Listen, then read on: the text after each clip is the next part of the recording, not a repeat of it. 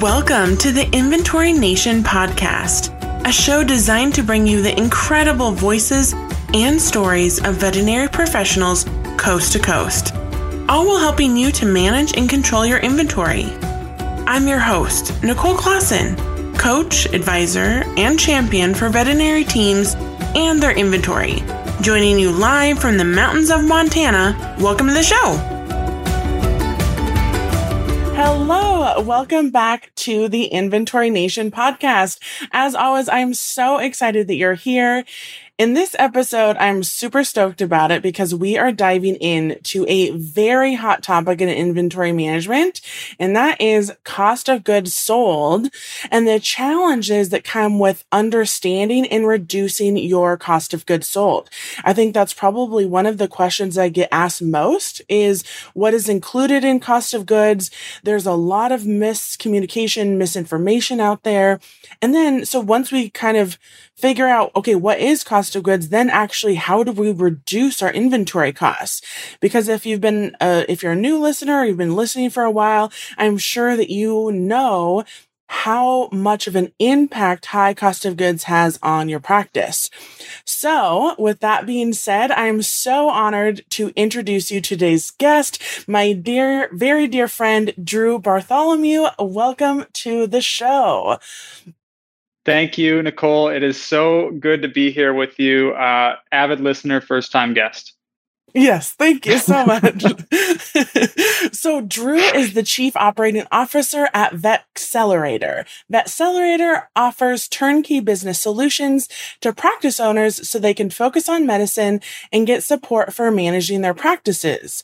Drew was formerly chief of staff for US Bank Asset Management and a graduate of the Wharton School with an MBA in finance. Welcome. Thanks for having me. Of course. So I always ask this question on the, you know, uh, whenever we have a guest. So how did you get started in vet med? Tell us your story. What kind of led to that? Oh, it's great. So you read my background. I have did not come from vet med, and uh, vet med is something I'm very happy I found.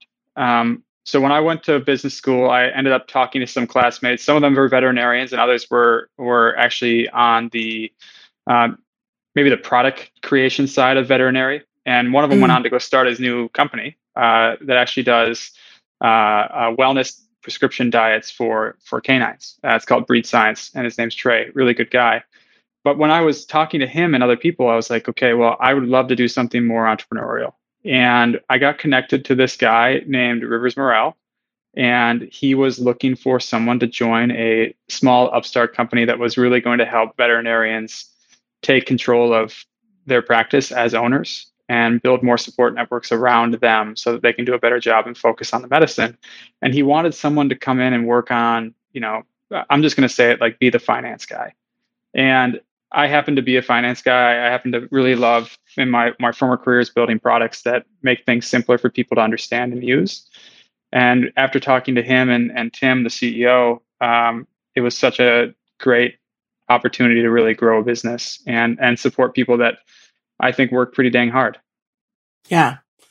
That's so awesome. Um, I know it's so interesting, right? We have like this very hardworking, ingenuitive, creative profession as, you know, in vet med, but there's just not a lot of training on how to be business owners, how to run a practice, how to do all the, you know, the intricacies of, you know, inventory and cost of goods and finance and all that stuff. So I think it's so great and there's really good people like you out there uh, that that specialize in a in a very particular segment of it all and you're an expert in it. And then there's maybe someone that's out there that does really good work on pims and they understand exactly how a pims works but there's not it doesn't seem to be at least someone that works across all of the verticals and and we hope to do more of that work yeah, that totally makes sense.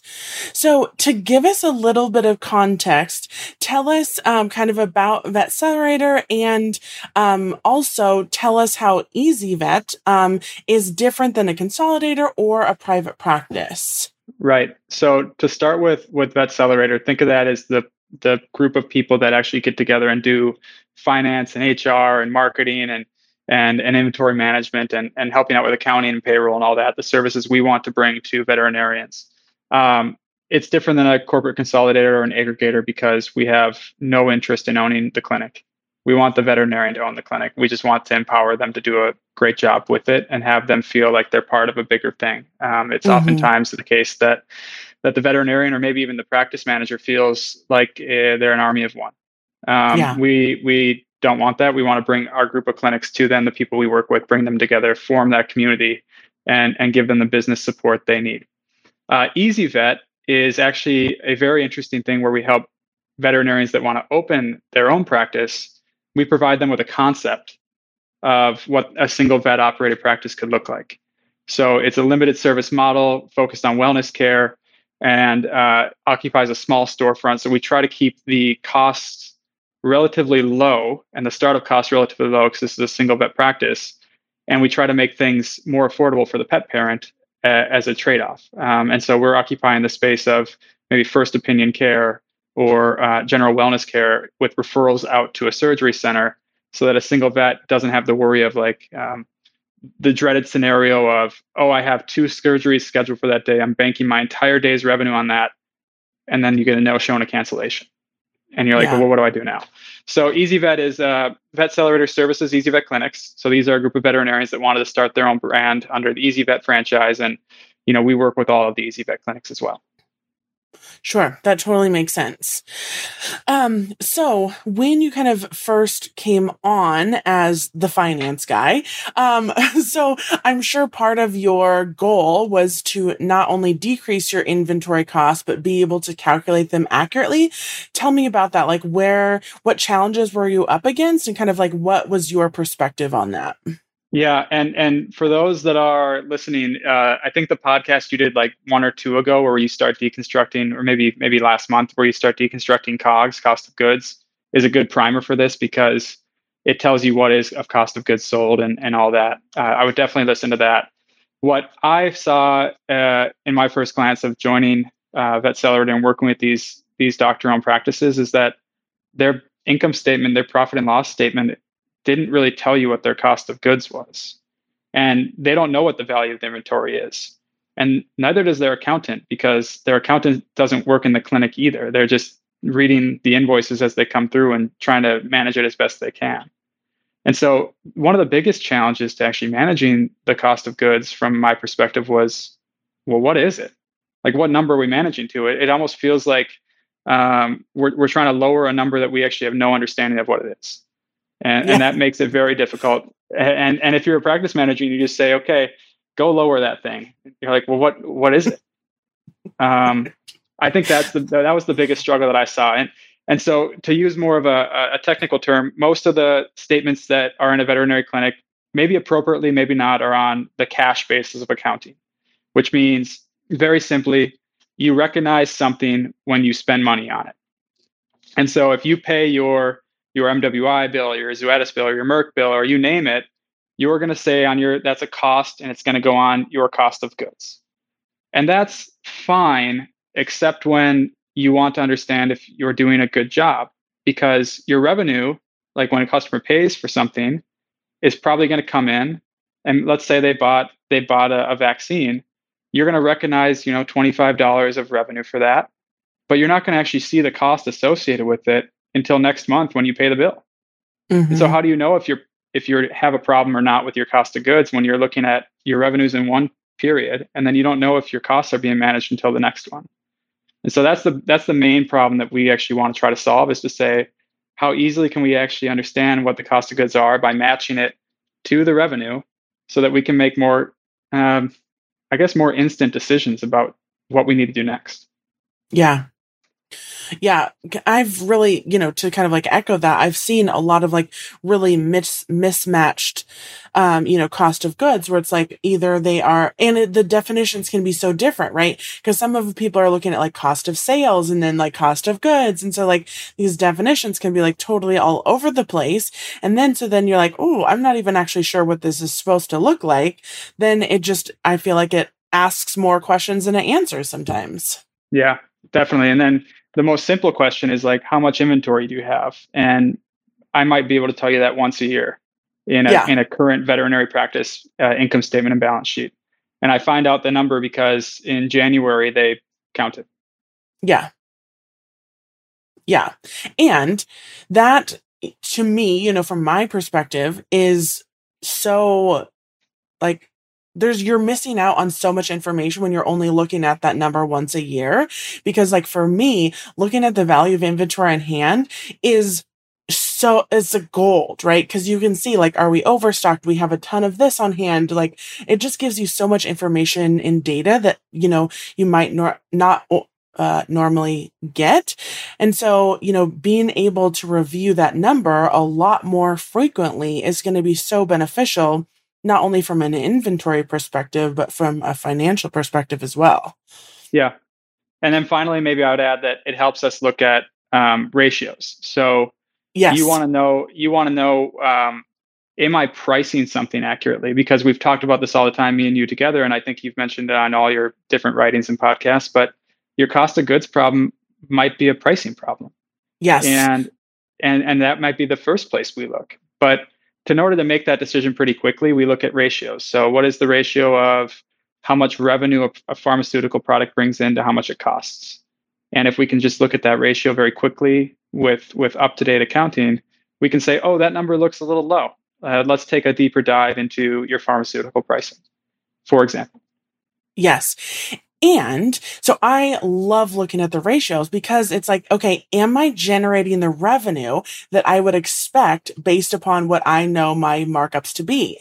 If you're not, that's like, then I'm like, okay, do we have theft? Do we have other shrinkage? Do we have a lot of mischarges? Like there's so many things that you can kind of like start to to like go into if you have accurate reporting and reports. And I know sometimes when people are like, oh, accounting or accurate reports, like wah, wah, wah, wah. but it just makes me so excited because of like the information that you can gain from it. Um, you know, and all the time people are like, oh, do I have theft? And I'm like, well, you know, if you're not counting, you don't know the value of your inventory on hand, you're not looking at your expense to income or expense to income ratios, it's going to be really hard to tell unless you catch somebody on camera. Totally. Yeah. And you have to review a lot of tape to do that. Yeah, right, right.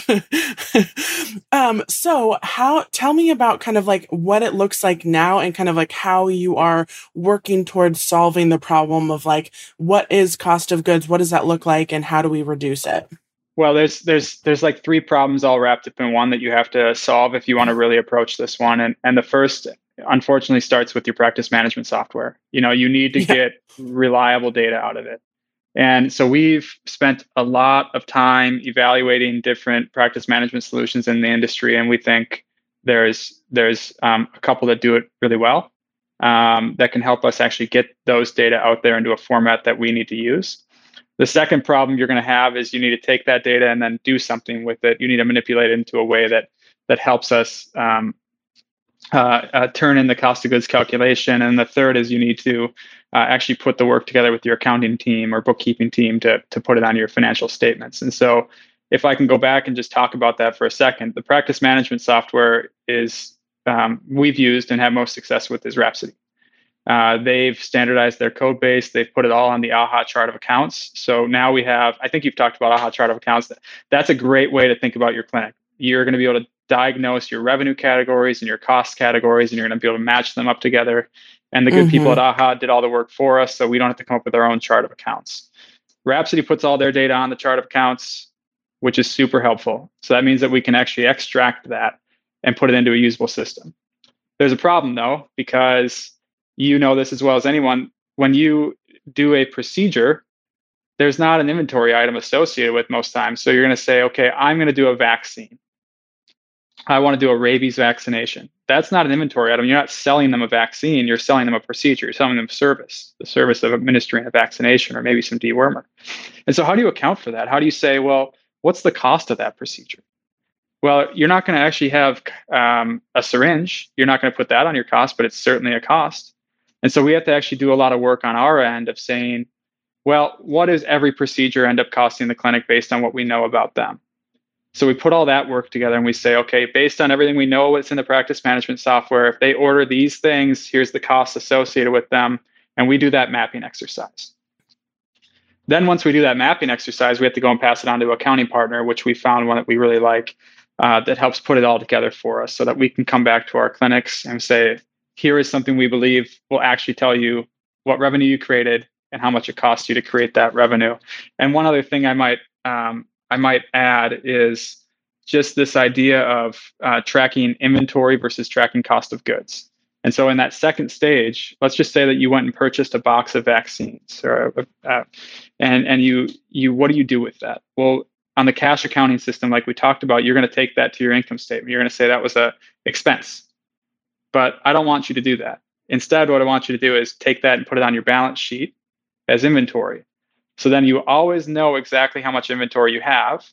And then every time you use a vial, I'm going to say your inventory goes down, your cost of goods goes up. And so one to one, instead of saying we're going to go and say we're going to buy a thing of vaccines and that's going to be a cost of good, we're not going to recognize that cost of good until you actually use or perform the procedure. And that's going to be the best way for us to finalize that mapping exercise. So again, in the three steps, it's does your practice manager actually help you understand what you're doing and map it accordingly? Can you actually develop a system where we know we're we're taking at the procedure at the item level and we're matching it to the revenue? And then third, can we bundle it all together with a bookkeeper and accounting partner to make it into a usable format for us? Yeah, so that way you're almost looking, you can almost, if you wanted to get very granular to see like, okay, even on any given day, what was my, you know, what were my costs on that day rather than just kind of like looking at the end of the month to be like, oh, what did we spend? Um, yeah. makes so much sense. The joke that you told me, I think was like, uh, uh, your cost of goods could technically be infinity if you, if you don't pay your MWI bill for a month, but you use the entire order during that month, then your cost of goods is zero and your revenue is there. So it's just a beautiful, it's a beautiful problem, right? You're like, I, my cost of goods is infinity. I know, right? I would just love that cost of goods. Um, so when you are kind of like mapping these, are you strictly including inventory items or because I know that some people will actually factor in labor costs into this.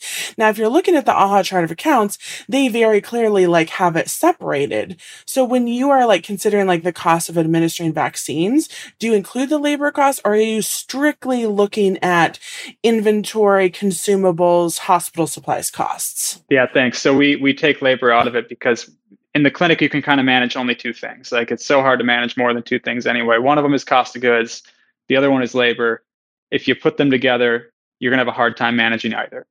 And so totally. really what we're trying to say is what does this procedure cost you? And then how much do your employees cost you? And we try to keep those to their own benchmarks. That way we can know what we're trying to manage at any given day. Yeah. Cause I feel like managing those two separately is hard enough, but then when you totally. like combine the two, it just muddies the water. it just becomes so much harder. yeah, and, and again, you're right because AAHA is very clear that it says, well, what's your practice manager compensation, what's your non-DVM compensation, and what's your DVM compensation. Those are all going to be line items that we're going to track separately.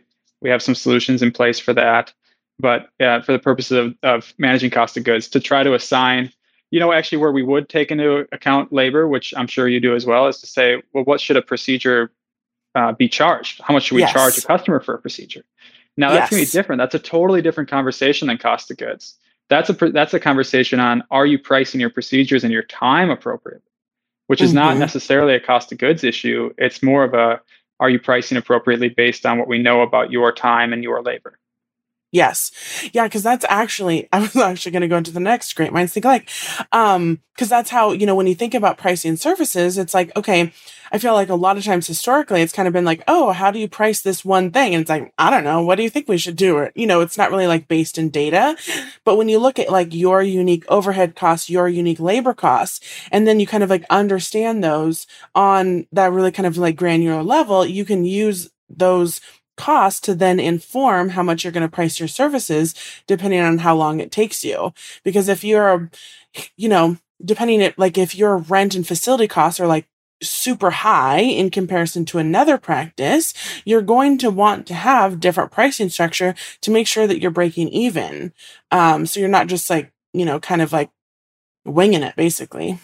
Yeah, and if you want to say to uh, uh, if if if we're doing a review with one of our clinicians and and they say um, are my prices high or low? I say well it depends. Um, yeah.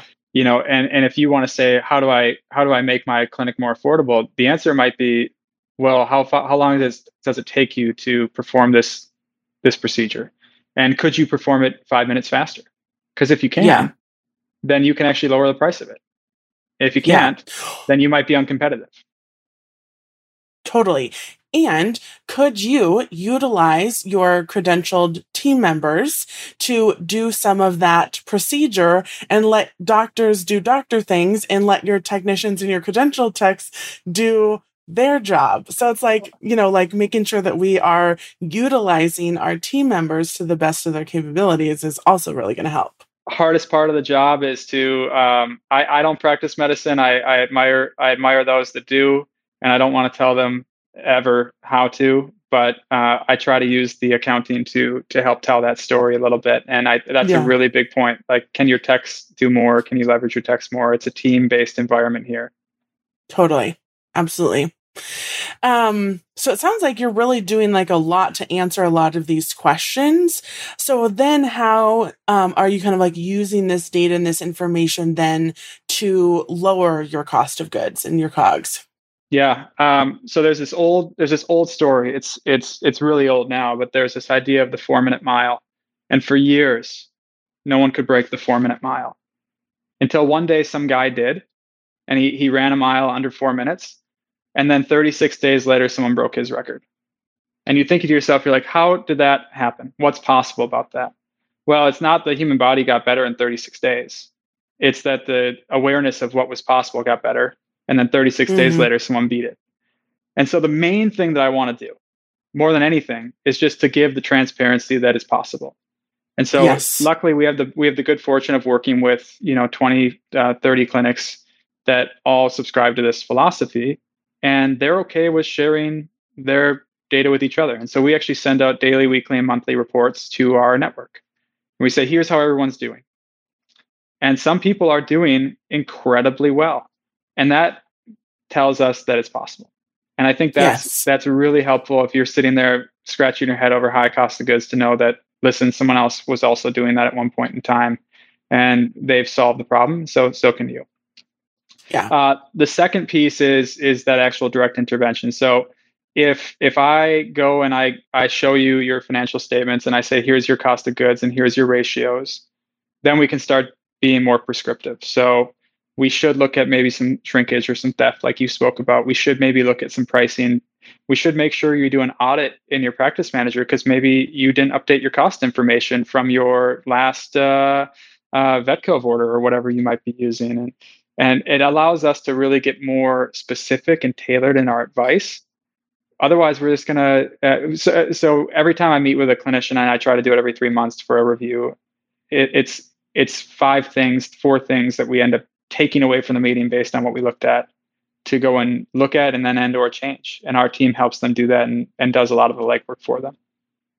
Yeah, that's yeah, that's so helpful because you know with that it's like you are bringing data to, to the table, and at the same time you're letting the clinicians and the the provider teams focus on doing what they love and kind of taking care of all the you know because I always say like you know, spreadsheets are like my love language, but they're certainly not everyone. So it's like, how can we make sure that everyone is happy and singing out the same shitty music?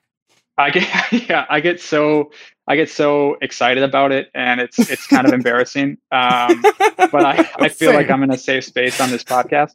The yes. the one item that that I think that we could all do a better job at, apart from just knowing what the cost of goods are, is is how are we actually going about the ordering process. I see that one as something that gets broken down quite a bit, and um, I always want to try to do better there. And so for us, it's are we checking the pricing? Are we checking the vendor contracts? Are we checking to make sure the information in there is accurate? Are we looking for shrinkage and all that stuff? And at the end of the day, it's it's are we ordering things in a process or are we shaking mm-hmm. bottles? Yeah, no shaking bottles. No shaking bottles. Although I will say, like, you know, after years and years of doing it, you just kind of like know your reorder points in your brain a little bit and you're like, okay. But I don't advocate that. I'm just saying sometimes it could happen if you're really experienced. and that's okay. I'm not going to fight you on that either. But do you have it written? Do you have it written down somewhere just in case? Just in case, because yes. someone else is going to need to order that sometime. Totally. You need a win the lottery policy. If somebody wins the lottery, if you win the lottery, if like you're on vacation, the last thing you want to do is get a text. It's like, oh yeah, uh, we're out of this. How do I order? What do I do? I'm panicking. So it has to be written down. We need our SOPs. I, I love that you call it the win the lottery policy because um, you could have taken that to a very dark place and instead you took it to the positive. So thumb, thumbs up to you. yeah, I could really easily go the other way. so, um, where can we learn more about you? Where we can where can we learn more about Vetcelerator? Where can we learn more about cost of goods? Tell us the scoop. Yeah, well, um, look me up on on LinkedIn or on the internet, of course. Uh, Drew Bartholomew, and you're going to have me in the show notes. Uh, feel free to get in contact with mm-hmm. me at any time. I'd love to hear from from the listeners of the program. Number one, uh, number two, Vetcelerator. Uh, you can always go to the website and learn more about our team because as much as it feels good to be on the podcast as an individual, I'm literally nothing without the great people that we work with that are there to help support clinics day in day out. And so, please go and take a look at us on Vetcelerator. Yeah. And um, for everyone who's listening, I'll have all of the links in the show notes. So um, definitely check that out. If you have any questions, um, Drew is awesome and so knowledgeable and such a great resource. So thank you so much for being on the show. It was such a pleasure. I really enjoyed having you. I always great to talk to you, Nicole. Yes. Thanks so much. Thank you so much for listening to this episode of the Inventory Nation podcast and spending your time with me. I know your time is valuable and in short supply, so it truly is an honor. If you've enjoyed this episode, please subscribe or leave a review. Be sure to visit vetlogic.co slash podcast to access the show notes and discover additional links and resources. See you next time!